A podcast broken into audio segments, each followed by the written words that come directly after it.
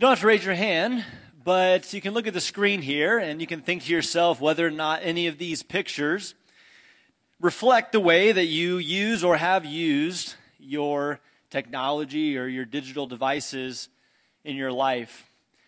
Maybe you have woken up in the morning to your phone alarm and spent the first few minutes of your day on your phone. Maybe you've been in a room of people or with people out and about and everybody is kind of in their own individual world on their device.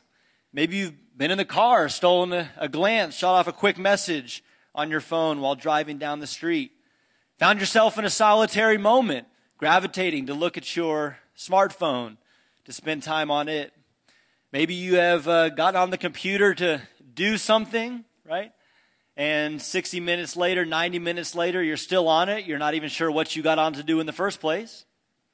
Maybe you've sat down to watch a show the news, a game, looked up, it's past midnight, TV's still on. Maybe you have struggled to go to sleep at night, rolled over and grabbed your phone, a few more checks on Facebook before going to sleep. All of this reflects the way I've used digital devices in my life. And I'm not even really now to say that this is good, bad, or indifferent, but the point I want to illustrate as we begin tonight and this weekend is that I think one of the things that so often characterizes the way that we use our digital devices and our technology in our lives is thoughtlessness, mindlessness, or maybe we would say something more like automation, right? That we don't think so much about the way that we use these devices because they have become so ubiquitous digital technology, devices, screens are just so much a part of our life that maybe like sitting, standing, walking, eating, we don't think really much about how we're interacting with these things or what we are doing with them. We use it simply without thinking. But the fact that we're all here in this building tonight to talk about these things and for this weekend in particular, obviously is evidence that we want to think about these things, that there is a need, there is a, a, a, value in thinking about these things, and thinking about the technology that we use on a daily basis, to be thoughtful about it, to be intentional about it.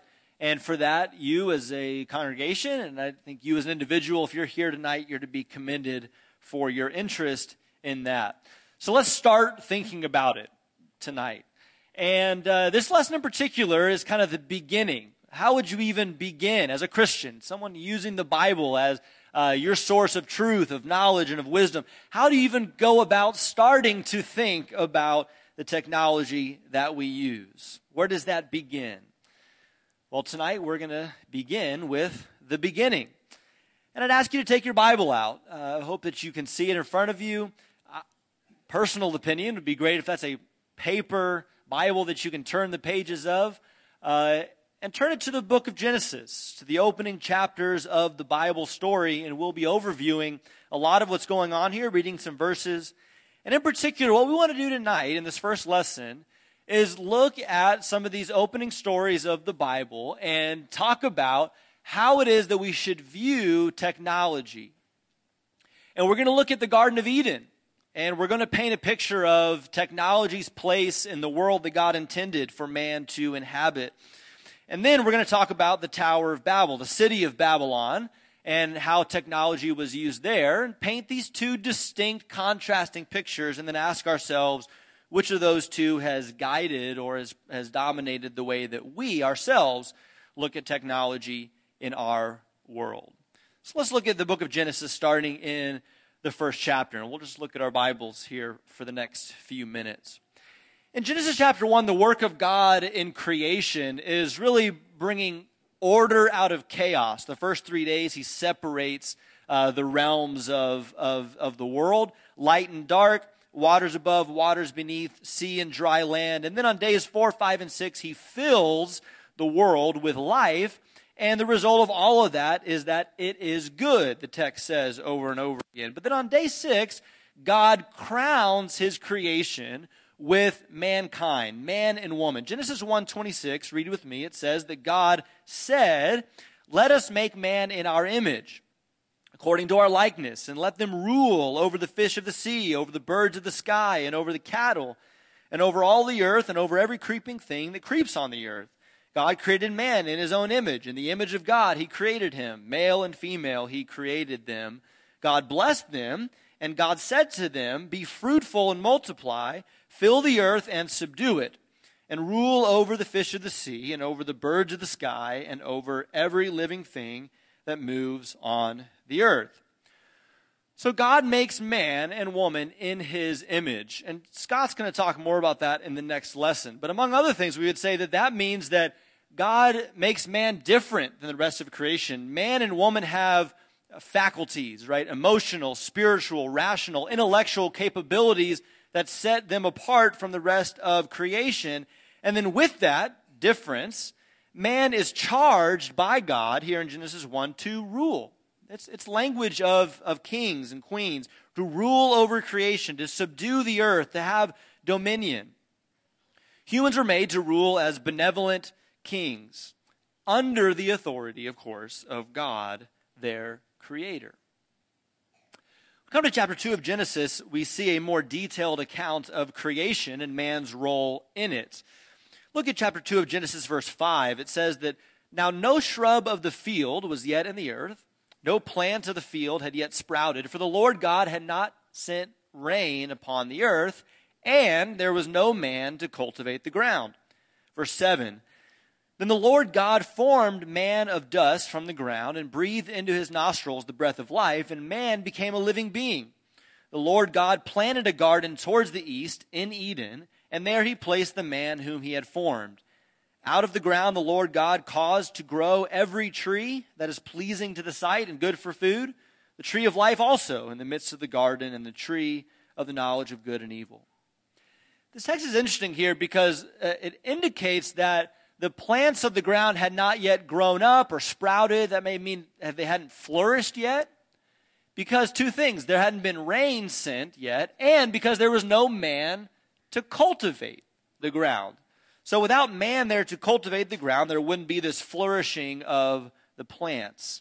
And so God makes man and puts him in the garden, which is in Eden, which is a place in the earth, suggesting that perhaps that was supposed to expand. Remember chapter 1 be fruitful, multiply, fill the earth. But man's task is, is stated explicitly later on in, in Genesis 2 in verse 15. Notice the language here. Genesis 2:15, the Lord God took the man and put him into the garden of Eden to cultivate it and to keep it. The Lord God commanded the man saying, "From any tree of the garden you may eat freely, but from the tree of the knowledge of good and evil you shall not eat, for in the day that you eat from it you will surely die." Two things that man is created and intended to do here. Two words that will be important this weekend. One, man is to cultivate the ground. That's a word that can mean work or serve we're going to call that man's productive purpose. He's to cultivate the garden, to bring forth fruit. He's also supposed to keep uh, or to guard or to protect. We'll call that a protective purpose. So to cultivate, productive purpose, and to keep the garden, to protect it, to guard it. Okay, let me stop here and ask you some questions. We've talked about man and uh, human's role in creation as God intended. So if we think about what that would have looked like if it played out, imagine the world as God created it, man and woman in the garden, and that continuing on, right? Even, you know, through generations. What would it have looked like for humans to fulfill their God given role? What would it have looked like for humans to multiply, fill the earth, subdue it, rule over fish and birds and beasts?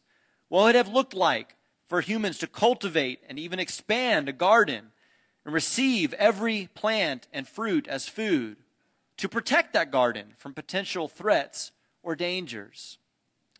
And let me ask you this Do we think God intended for man to use his intellectual and rational capabilities in fulfilling that purpose that he was given?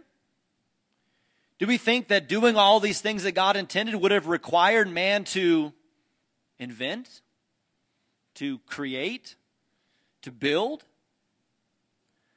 I think so. And I think from the principles of Genesis 1 and 2, we could say this about the Eden view of technology.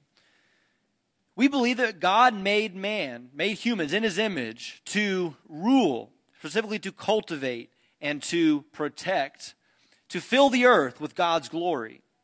And the man was made in God's image and has an intellect and has an ingenuity that he's been blessed with by God. And so I think we can say by implication then that God intended for man to build to create, to use technology even, in a way that would serve creation and fill the earth with God's glory. That's the Eden view of man's purpose and how technology would fit into that.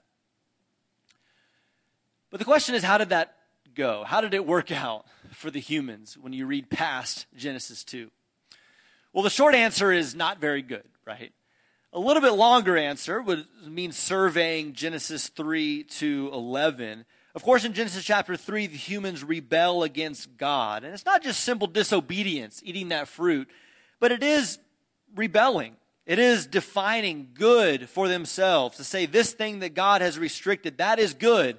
It is the humans reaching out to control their own destiny, to be the masters of their own fate as opposed to submitting to God's authority. And of course, the consequences of that are catastrophic. They are removed from God's presence, they are removed from the garden, and they're cast out into a harsh and broken world. And there's three consequences in particular in Genesis chapter 3 as God explains to Adam and Eve what has happened now that they have sinned against him. One of those is the breaking down of human relationships. Immediately after the sin, there is a brokenness in human relationships. There is blame, there is distrust, there is pain between the humans. The second thing is there is now brokenness in creation, the thorns and the thistles. Remember that Adam was going to have to fight. Now the world is full of toil and difficulty. And then, of course, the third thing is the consequence of death. The humans are cut off from the tree of life and now they will return to the dust from which they were created. All humans will die. And so they go out of Eden into this broken world. But notice in Genesis 3 23, it says that God sent them out of the garden to work the ground, which tells us that although now the world is broken by sin, humans now retain, they still retain their purpose for which God created them. So all that stuff we learned in Genesis 1 and 2 about what man was made for, that hasn't changed. But now they are to do so in a world that is broken, a world that's full of toil and difficulty. But the rebellion of humanity, of course, continues. Cain kills his brother in chapter 4. Cain is told to be a wanderer because of his sin, and yet he settles and builds a city, kind of poking God in the eye in Genesis 4 12 to 17. Cain's descendants in the rest of chapter 4 continue their rebellion. And even, we learn in Genesis 4, develop kind of these first forms of technology that we read about in the Bible musical instruments in verse 21, animal husbandry in verse 20, metallurgy in verse 22. And we could ask to what purpose did Cain's descendants put this newfound technology? And of course, we're not told. But the picture of Genesis 4 I think is clearly a picture of humanity rushing into more and more rebellion and wickedness and violence. So much so that by chapter 6, God decides to purge the earth, right? To start over with the flood and to save Noah and his family. But even after that, Noah and his sons repeat the cycle of sin, and the sin and rebellion continues and continues until we come then to Genesis chapter 11 and the culmination of that rebellion in the story of the Tower of Babel, which is the other story we want to highlight tonight. So let's look at Genesis chapter 11 and read what happens here at the famous Tower of Babel and then talk about it. Genesis 11 verse 1. Now the whole earth used the same language and the same words. It came about as they journeyed east that they found a plain in the land of Shinar and settled there. And they said to one another, Come, let us make bricks and burn them thoroughly. And they used brick for stone, and they used tar for mortar. And they said, Come, let us build for ourselves a city and a tower whose top will reach into heaven. And let us make for ourselves a name. Otherwise, we will be scattered abroad over the face of the whole earth. The Lord came down to see the city and the tower which the sons of men had built. And the Lord said, Behold, they are one people, and they all have the same language, and this is what they began to do, and now nothing which they purpose to do will be impossible for them. Come, let us go down and there confuse their language so that they will not understand one another's speech. So the Lord scattered them abroad from there over the face of the whole earth, and they stopped building the city. Therefore, its name was called Babel, because there the Lord confused the language of the whole earth, and from there the Lord scattered them abroad over the face of the whole earth. You notice that this, this story begins with the development of a new technology. We don't want to miss that. And what an amazing technology it is, right? You imagine with construction, you know, before this, I guess they're using stones that you take out of the earth. Well, that's kind of hard to build with stones that come out in any, you know, shape or the other and trying to make those work into building something. But now you can take clay and you can form them into perfect bricks like Legos, right? And you can, you know, make as many as you want and you can put them together with tar. I mean, what a revolution in terms of construction and building. And so what do they do? What do the humans do with this fantastic new technology? Well, they build a city. We've seen this before in the Genesis account. But notice it says that the tower is going to be its top in heaven. Of course, this is ambition. This is pride. This may even be a center of false idolatrous worship. They say, let us make a name for ourselves. Of course, that's ego and pride. But I think more than that, it's we're going to control our own destiny. Make a name for ourselves. And they say, notice, lest we be scattered and fill the earth. They're trying to avoid being scattered and fill the earth. Well, what had God told humans from the beginning that they were supposed to do? Fill the earth. You see, they are resisting, they are rebelling against the very instructions of God. This, of course, is laughable. I mean, God has to come down, right, to see the little city and the little tower that they are building. But it also is to God a serious evil that must be confronted. He says this is just the beginning of what they will do. Think God sees this as the start of a rebellion that will only get worse and worse if humans are left to their own devices, so to speak. And he says that nothing they purpose will be impossible. I used to think that means that, you know, they're gonna, they're gonna be able to accomplish whatever they want, and so for their pride's sake, I need to, you know, cut them down. It may be that, but I think it's also the fact that what they're purposing is evil. What they're pur- purposing is wickedness. I mean, can you imagine all of humanity crammed into one metropolis of a city? Can you imagine the oppression and the violence that would take place there? And so God says this has to be stopped. So maybe in an act of mercy as much as an act of punishment, God scatters them, fulfilling his purpose for them, of course. And this place becomes the biblical city of Babylon. There's no difference in the Hebrew word there. This is the city of Babylon that's talked about in the rest of the Old Testament the city of human rebellion, the city that charms the whole earth with her sorcery and seduction, the city that God's people are called to come out of, lest they be corrupted by her. So, what do we learn from the story of the Tower of Babel about Babylon's view or vision of technology? I think this is what we see. The view of Babylon is that humans are intelligent and capable and our potential is unlimited. There is nothing that we can't do. Technological advancement is never ending. There's no need for God because we can do it ourselves. And more than that, we're better off seeking our own purposes. We are going to make a name for ourselves. We can create the world that we want to create and should not be bound by any limitation of, say, religion or tradition or morality. No, in Babylon's view, we can and will discover and invent and build in order to overcome our limitations and create the world that we want for ourselves. This is Babylon's view of technology. And I'm going to tell you tonight, this is precisely the view of modern technology that we are surrounded by. Modern technology is all about this very thing, achieving the impossible, right? And the scary thing about it is that for modern man, it is the possibility of something that becomes the justification for doing it. If we can do it, we should do it. This, Tim, is the Jurassic Park quote, right? This is what Ian Malcolm says. He says, You were so busy thinking whether you could do it, you never stopped to ask whether you should do it. But for modern man, if we can do it, we should do it. If we can figure out how to create life in a test tube or use artificial intelligence to write articles and books or travel to other planets or do surgery with robotics from around the world, we should do it. Modern technology is about achieving the impossible. And it's also about creating the world that we desire. We're still trying to make a name for ourselves. And we're still allured by this promise of utopia. We envision heaven on earth in which technological innovation and scientific, scientific discovery will end hunger and cure sickness and bring about world peace. This is our destiny. And with just a few more discoveries and a few more pieces of technology, we'll get there. Solve all the problems with our ingenuity. This is Babel all over again. But really, I think what it's about is resisting the limitations. We are still resisting those limitations that are put on us by God, specifically the consequences of sin. Remember, we mentioned earlier the three consequences.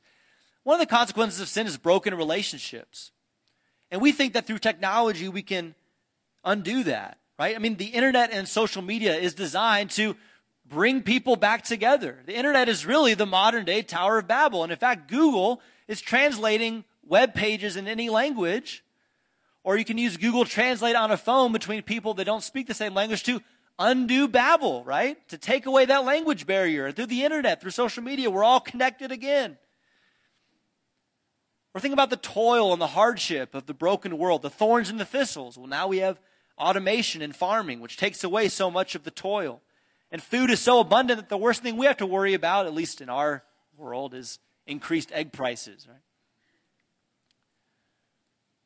But we've solved, in large part, in the first world countries, you know, the problem of thorns and thistles and toil in, in getting fruit from the earth.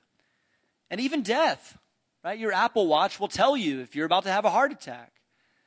And modern medicine eventually will find all the cures, right, for every disease and put off death. And there's even a journalist, James Vlahos, who a few years ago made an artificial intelligence version of his dad, Dadbot. He could keep talking to his dad after his dad passed away. I'm trying to envision what that'd be like talking to my dad after he's passed. I could just, you know, I mean, I already hear his voice all the time in my head. You just keep hearing it for years and years and years. We can conquer death through modern technology. But here's the question I would ask you How's it going? How's the Babel project working out today? We are more connected than ever before in our world. Are we closer to people? Do we have more fulfilling relationships as a result of that hyper connection? We have access to more information. A friend of, my, uh, of mine used to say, you know, back before, you know, smartphones were first coming out, it's like if you had a, a, a box in your pocket that could answer any question you ever had. You know, we have access to all this information. Are we smarter people? Are we wiser people as a result? We have comfort and entertainment in abundance, embarrassing amounts of comfort and entertainment compared to anyone who's ever lived on the earth. Are we happier people? And we live longer. We face less pain relatively, more medical options. Are we less afraid of death than our forebears? No, the Babylon project today is just as futile as it was back in Genesis chapter 11 as we continue to kick back against God's authority and continue to resist the limitations that have been placed on us. It all amounts to nothing. Well, we could do all the cultural analysis that you want. We'll do a little bit more of that as the weekend goes on. But as we said, really, this weekend is about looking at ourselves, asking ourselves some hard questions. So, as we close this particular lesson, I want us to think about which of these two visions we've adopted as individuals. How do I think about technology? Have I, have I bought into Babylon's view? Is that the way I think about my tech and media use? Am I operating under the basic principle if I can, I will? You know, just because something is possible and available and even affordable Doesn't mean we should get it or use it or adopt it.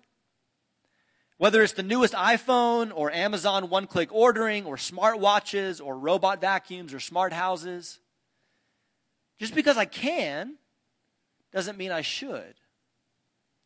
Now, I'm not saying you always shouldn't, but it doesn't always mean that we should.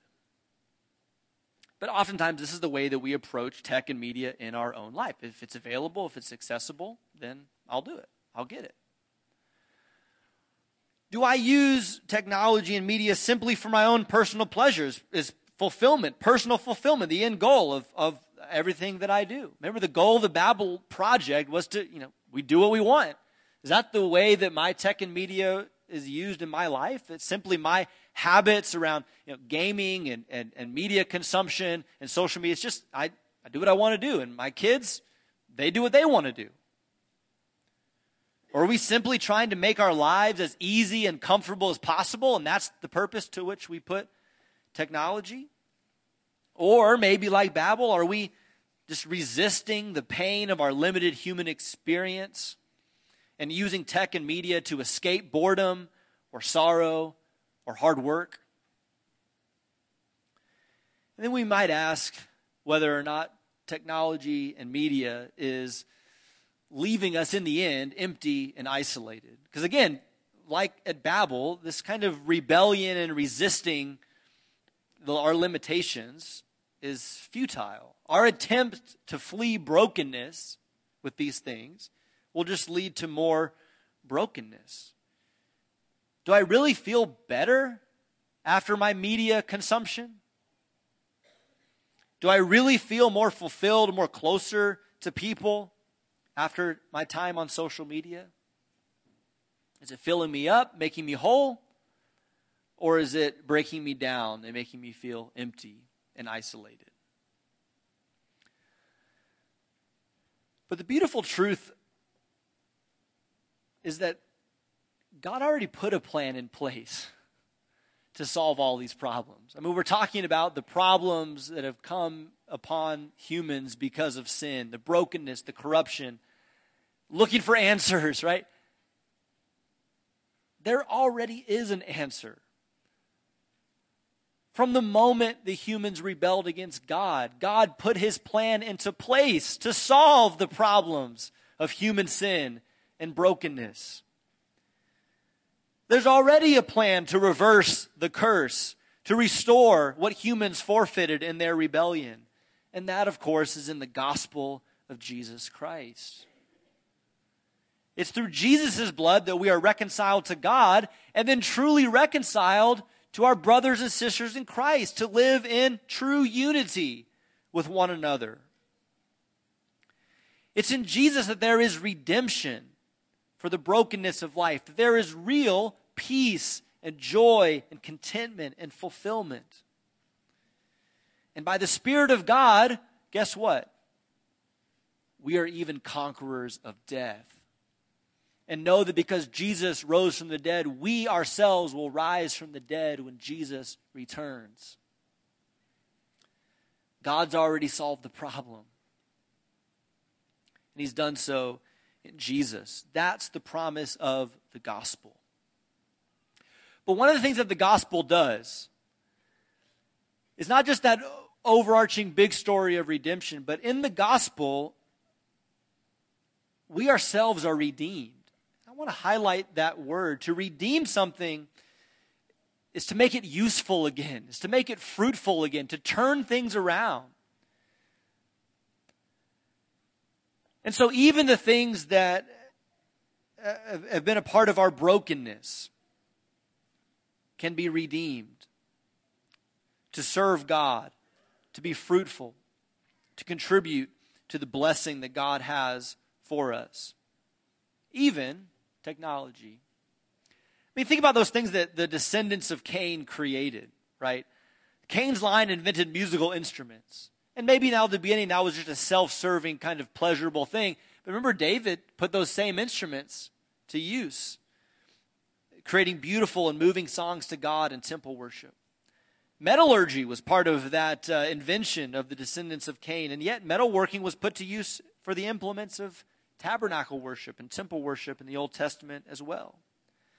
And ultimately, when you read the last few pages of the Bible, we read about a picture of a new heavens and a new earth that are not just a garden, but a city in which I think God's work and man's work harmoniously give praise to God in perfect beauty and splendor.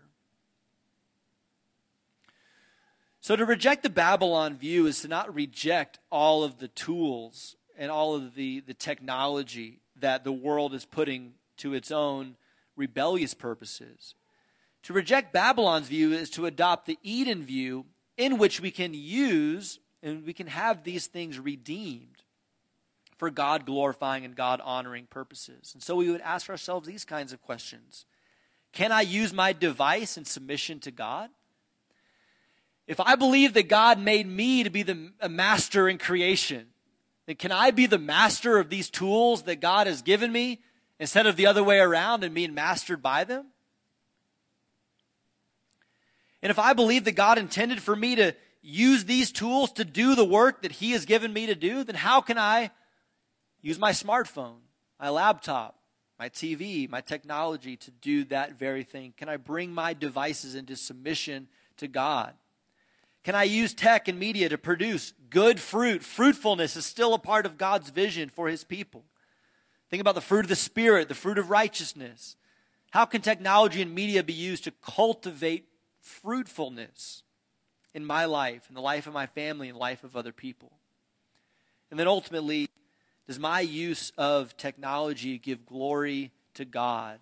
If Babel is about, look who I am, look what I have done, what I have built for myself, Eden is about filling the earth with God's glory and using technology to do so, to point more and more people to God, to praise Him, to bring him glory now and forever. Does my use of technology and social media do that? So, this is just the beginning of what we will try to accomplish this weekend. These are the kinds of questions that we invite you to ask over the next few days. And I would say that our number one goal in presenting these lessons is for each of us to be self critical. This is not a kids these days kind of series. This is not a the world out there kind of series. This is for each and every one of us, including Scott and myself. I'll begin this weekend by telling on myself. I haven't told I haven't confessed this to Scott yet. My son Asher is going to turn 3 in a couple weeks. And uh, this week, for the first time, you know what he said to me? While he, he was wanting to play with blocks or trains or whatever, you know what he said to me? Put the phone down, Daddy. Put the phone down, Daddy. This is for all of us, ourselves included. The goal for us to be self critical. And I know there's a, somewhat of an irony in the fact that Scott and I are two young whippersnappers standing up here telling you about wisdom and how to lead the good life. And maybe an even greater irony in the fact that Scott and I, as young as we are, have been raised with the technological silver spoon in our mouths. We understand that we're just humbly submitting these things and asking for your consideration and asking for your insight. And that would be the second goal. The first goal is to be self critical, each of us looking at ourselves. The second goal would be to start a conversation, talk about these things, talk about it with us, ask us questions, give us your feedback. But maybe more importantly, talk about this among yourselves, talk with your families, and as a church, talk about these things together. We're not here to give you all the answers because we don't have all the answers. But we simply ask you this weekend to join us as we seek in God's Word wisdom, and through that, the fruitfulness of life that He created us for. Thank you for your kind attention as we start this weekend.